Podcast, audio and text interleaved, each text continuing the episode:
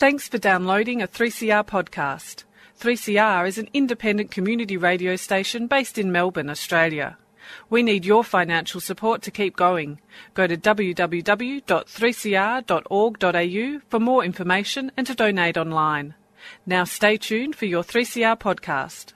I really don't like this concept of teaching people to see the person and not the disability. Then why can't people see a person with a disability and not freak out or not feel uncomfortable? You know, it's like that weird backhanded compliment that we get when people say, you know, oh, I don't think of you as disabled because you're my friend or you're really cool or because you're just like me. And can we not be all of those things? Can we not be cool and likable and people's friends, but not also be proud of our disabilities? I kind of hope that we can. I'm Bridget Evans, and you're listening to Radical Philosophy on 3CR Community Radio, 855 on your AM dial. Like some food for thought? Tune in to Radical Philosophy with discussions on freedom, happiness, knowledge, evil, and rational argument. With words from Midgley, Caputi, Adams, Stewart, Wolf, and Hagengruber. Let's get radical about philosophy.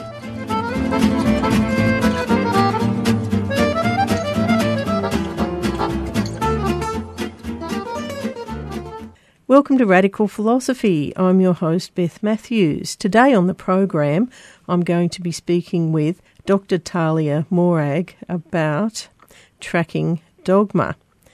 And this is part two of a two part interview. Welcome back to the program. Thank you. Now, I think where we left off last time was we were. Could you give a bit of a recap on what we spoke about last episode? Well, we we first of all explained what it is that I'm calling a tracking dogma. Again, it's not like it's uh, the the term dogma is an added term for me. What there is in the literature are tracking views of emotions, according to which emotions track all kinds of occurrences in the social and natural environment that bear on our well-being. So fear would track dangers Anger would alert us to wrongs that are being done to us. Joy would track benefits. Sadness would track loss, etc., etc. That's a very dominant view, the orthodox view in the philosophy of emotion. There are, of course, many versions of it, and everyone has a different story regarding what tracking, what kind of, what uh, process exactly is involved in those tracking mechanisms. But that's the general view, and it is uh, assumed, it is not questioned, and it is not taking into account a whole range of experiences that I personally see everywhere in my life and the lives of the people I care about and the lives of the characters on in TV series that I like the most where emotions don't seem to track anything useful. Quite the contrary actually occasions like being angry at a pencil, uh, fearing moths, grieving over a lost jacket that you hardly even used and have no special sentimental value, people that rub you the wrong way, as we say, and we just don't like them or find them creepy. And it doesn't seem like our feelings track anything useful about them at all. It's just a general feeling that they cause us to have. So I see kind of occasions like that where emotions don't seem to track anything, uh, that they don't fit the circumstances that cause them, and it's those uh, tracking views have very little to say uh, regarding those experiences. So there were a few views, few tracking views here in the, the more strict one that says that emotions will, by and large, in the main, succeed to track dangers in the environment, right? It's sort of a sensitive radar, it's a sensitive mechanism. And whenever they do, when the radar sort of rings or alerts to danger, it is indeed a, a danger. So the system is both sensitive to the dangers in the environment, the fear system, and accurate. Some people are a bit more relaxed about the sensitivity. And they will say, look, the system is more or less accurate. So whenever you're afraid, there is a danger in the environment. But that doesn't mean that you will track all the dangers in, the environment.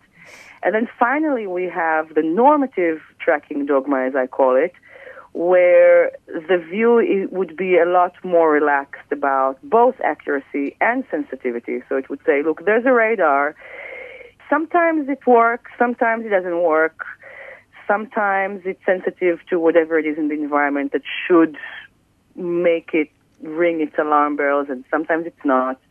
Sometimes it's accurate and sometimes it's not. But by and large, in the main, emotions still inherently aim at tracking dangers, wrongs, losses, benefits, etc., even if that aim may not be achieved properly in practice.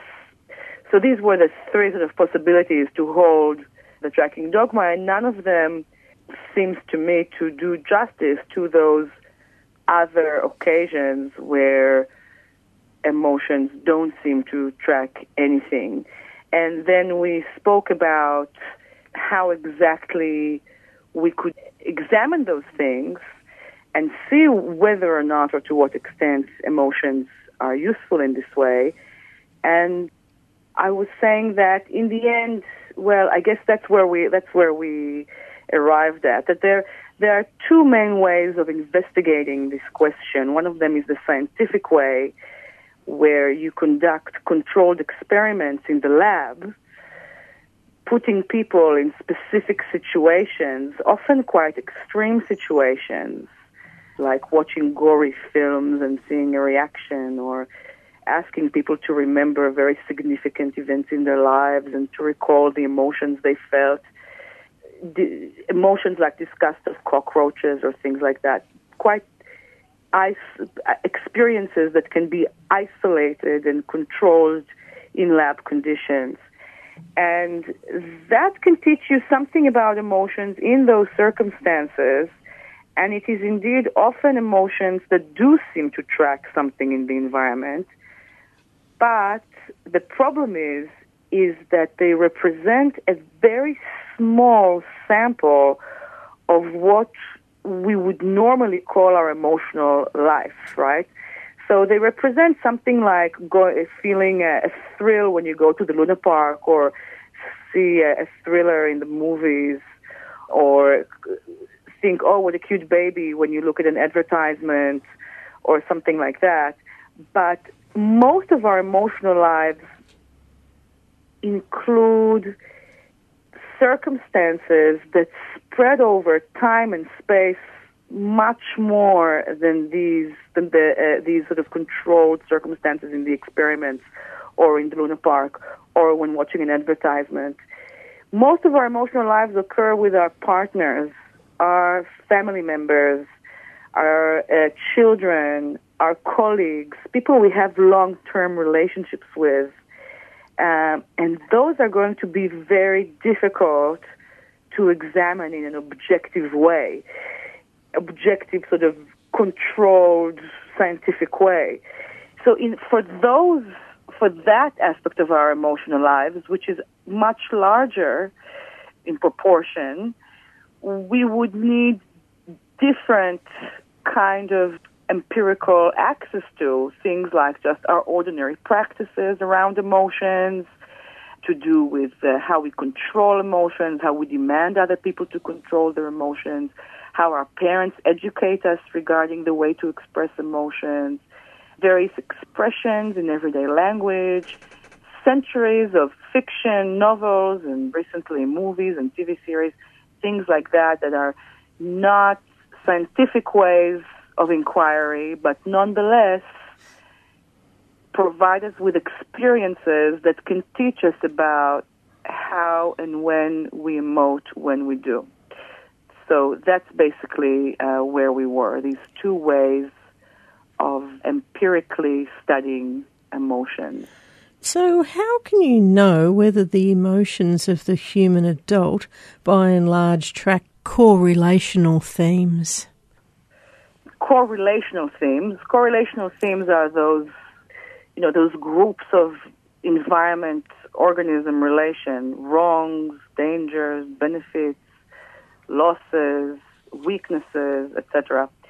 Uh, how do we know in the end whether the people who hold the tracking view are wrong or not? That's uh, given we have these very, very different empirical methods of trying to research this question and this great disagreement about it. How can we know? The short answer is that we cannot, I'm afraid. I think we cannot know. So I see these experiences where emotions don't fit the circumstances that cause them, right? Things I've mentioned before, like fear of moths, anger at a pencil, etc. I see these occasions a lot in my own life, in the, the people I know, the, my, the various fictional characters, etc. Emotions that don't seem to track anything, not a danger, not a wrong, or not a loss. But many people who endorse tracking views don't pay much attention to those experiences. They will say that these are exceptions to the rule. It's hard to imagine how we could make some grand experiment that would determine who is right. I'm just going to say to those people, look, I think you're conveniently blind to the many overreactions and weird emotions that you and your intimates go through and that you ignore them, turn a blind eye to them, often because it's the more convenient thing to do. People who hold a tracking view would disagree. They would say, no, when I look at, at, at, my uh, partner, they seem pretty reasonable in their emotional reactions. When I look in the mirror, I look at myself and I see that my emotions uh, seem to track uh, anger, uh, seem to track dangers, wrongs, etc., that they're justified by the occasion that that gave rise to them. Now, how? What am I going to say to these people? I can say, well, it seems to me like you're a bit self-deceived. How we experience, and then of course we'll say no, right? Self-deception. I now would say, well, self-deception is like that. It's successful. You're unable to see yourself in your overreactions and unfitting emotions because you're self-deceived and you don't even see it because this self-deception works. How we experience our emotional lives depends on the vision we have of them. You see, it is if you hold a tracking view, you will see tracking and it's likely that you are mostly impressed by what is known in the literature as basic emotions, right? These are emotions that have something to do with our evolutionary history, such as disgust of uh, rancid food or anger when someone hits, hits us. Personally, I am more impressed by the prevalence of people who seek psychotherapy. That's the phenomenon that drives me into the study of emotions in the first place. So my vision of our emotional life is uh, of everyone's emotional life is different. I see lack of awareness, pervasive self-deception, emotions and moods that don't seem to have an easy explanation to them. And each of those is, is a vision it's not like it's a theory that the data is going to determine whether it is correct or incorrect. It's a vision that serves to interpret the data. It's the sort of the glasses through which we see the reality of our emotional lives. And that's why, because this disagreement is more about a way of seeing our experience, I don't think it is resolvable, and I don't think we're going to get an answer. It, but it, it is going to have what vision we hold is going to have an impact on how we run our lives and how we manage our emotions in our relationships. You're listening to Radical Philosophy on Radio 3CR 855 on your AM dial, and I'm speaking with Dr. Talia Morag about tracking dogma how can we have epistemic access to most of our emotional reactions that take place in our everyday lives? Well, I think that the the best access we can have it's not going to be it's not going to be an objective access of the sort that science would like. it's going to be subjective and it's going to come through our relationships, through our capacity to read people and how they feel, and having a long term acquaintance with them that enables us to begin to understand what causes them to emote when they do.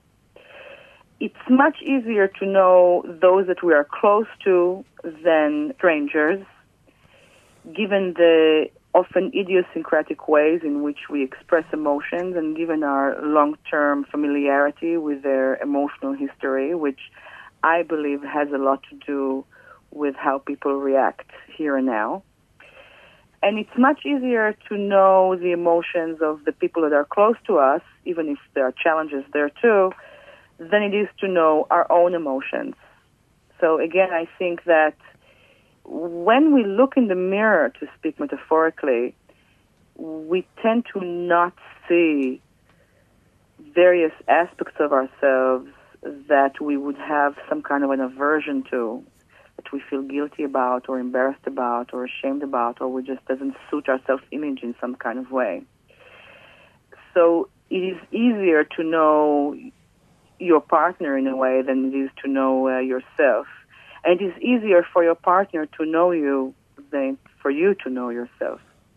And of course, there's psychotherapy, which is a way of studying people's emotions. And the kind of psychotherapy that I'm talking about is uh, psychoanalysis, sort of broadly conceived, uh, psychotherapy that is long term, that takes into account that people are not aware of many of their emotions of desi- and desires, and that also looks at things from an imaginative perspective.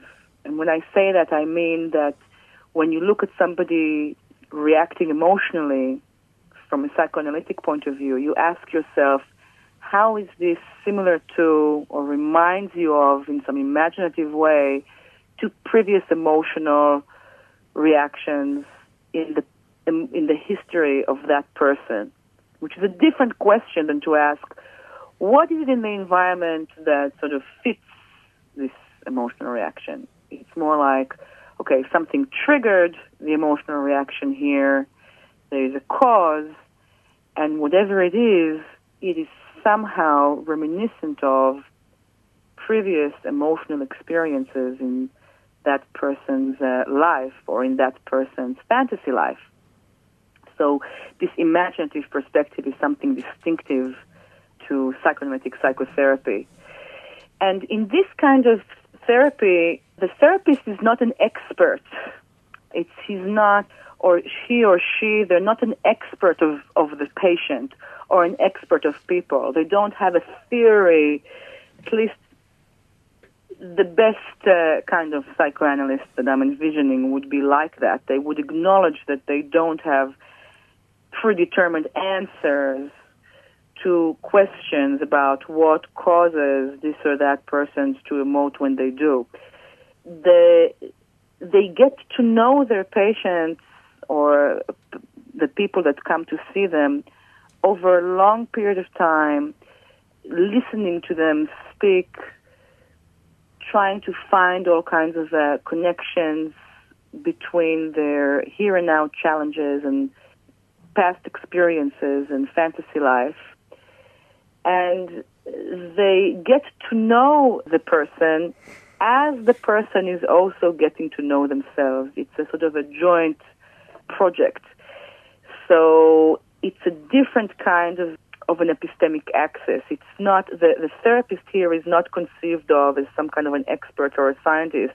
In fact, many of those therapists would learn about their patients through listening not only to the patient but also to their own feelings and experiences during those uh, sessions. So it's a very different approach. It's more like, again, re- an approach that has to do with relationships, with understanding that an emotion is something that happens often as part of an interaction. Do you think that a lot of our emotional responses seem counterproductive? Well, yes, this is precisely where I'm different to people who hold a tracking view and who think that emotions, their role is sort of to cope with the environment in a way that promotes well-being. I think that many of our emotions can be said to be counterproductive. In fact, they often contribute to our misery and hardship in life. Emotions that don't fit, like unjustified anxiety, that causes performance uh, problems, right, that impairs our performance in a test or in a public speaking or whatnot. Uh, angry overreactions, that's a big one. Unjustified torturing guilt, frequent shame and embarrassment that's motivated by some kind of a desire that cannot be achieved to be perfect, etc., etc and and these un- unfitting emotions is only a part are only a part of this uh, picture of counterproductive emotions. Some emotions can seem to us to be perfectly fitting, as if they do track something useful in the social or natural environment, and yet they still make us miserable. So, for example, the philosopher Jonathan Lear talks about a person that feels betrayed very often and is always able to justify his feelings uh, by referring to the situation in which they arose. Right? And he sees himself as sensitive and accurate in his emotions, right? As tracking betrayal. And maybe he's right. Maybe he is tracking the, the betrayal he feels is actually there. And yet this pattern of betrayal makes him miserable. And the question is here, how come he's so focused on occasions that would make him feel like that? Or could he be contributing to those occasions, to those occasions happening in the first place, as as Jonathan Lear seems to imply? Right. So on every occasion, he may seem to be tracking betrayal or a wrong, but the pattern as a whole, there's something wrong with it. Right. The fact that these occasions keep happening to him, that doesn't seem to be explicable by a tracking view and it doesn't seem like a very fruitful or useful pattern of emotional reaction to have. Now, emotions also play a counterproductive role in society. They are responsible for the election of Donald Trump, for example, to the denial of global warming, to the increasing number of people that don't vaccinate their children, right? This is not exactly good for uh, anyone or for the survival of the species as a whole, for that matter. But that said, it's also important to emphasize that I don't think emotions are inherently against our well-being or something like that. I don't think, uh, I just um, uh, don't see them as inherently promoting our well-being. The emotions are what they are. They don't, as, as far as I can tell, they don't have a role, an, a, an intrinsic role to do with our well-being. And it's only after the fact, after the emotion already happened, that we can judge them as having been good or bad for us. So in the end, emotions and also sexual desire, for that matter, provide us with motivations to act. Right? So fear comes together with uh, running away or attacking anger, often with attacking, uh, etc. And and without emotions, it doesn't seem like we would be doing much. And in that sense, we couldn't live uh, without them. Are there any alternatives to the strong and weak versions of tracking dogma? There is the, there is, as I mentioned before, when it comes to people who still hold tracking views, and those are virtually everyone when it comes to the philosophy of emotion, there would be the normative uh, tracking dogma, and that would that would be people who hold the view that emotions aim at tracking dangers, wrongs, benefits, etc., but may not succeed to do so very well. And those views, again, the where I would disagree with them, I guess things are more tricky when it comes to that kind of view because here the normative tracking people and myself would see more or less the same ordinary experiences where often the tracking doesn't seem to work. only that they will see it as failures of tracking and won't be able to explain those failures, whereas I just see a different process that is not tra- a tracking process at all. And this process, we haven't actually talked about it in this interview so far. Maybe I just hinted toward it a little bit. Is a process that I propose. It's an it's a view that I propose in my book, Emotions, Imagination, and the Limits of Reason, and it's a view that's inspired by psychoanalytic practice. And to say it very quickly, what causes me to have an emotional reaction is something here and now that imaginatively reminds me of other past emotional experiences or fantasies and causes me to see the current situation in front of me in terms of those past experiences or fantasies. Right? There's no tracking going on here. And whether or not our emotional reactions, whether those that are happening right this second or those in the past that are sort of mobilized in the experience, can be retroactively said to have been caused by dangers, wrongs, etc., etc., is an entirely uh, contingent matter. So that is the kind of an alternative that I'm proposing that again is inspired by by psychoanalysis and that doesn't involve a tracking process at all. Right, well, thanks very much for coming onto the program today. Thank you. Thank you for having me. And I've been speaking with Dr. Talia Morag about tracking dogma.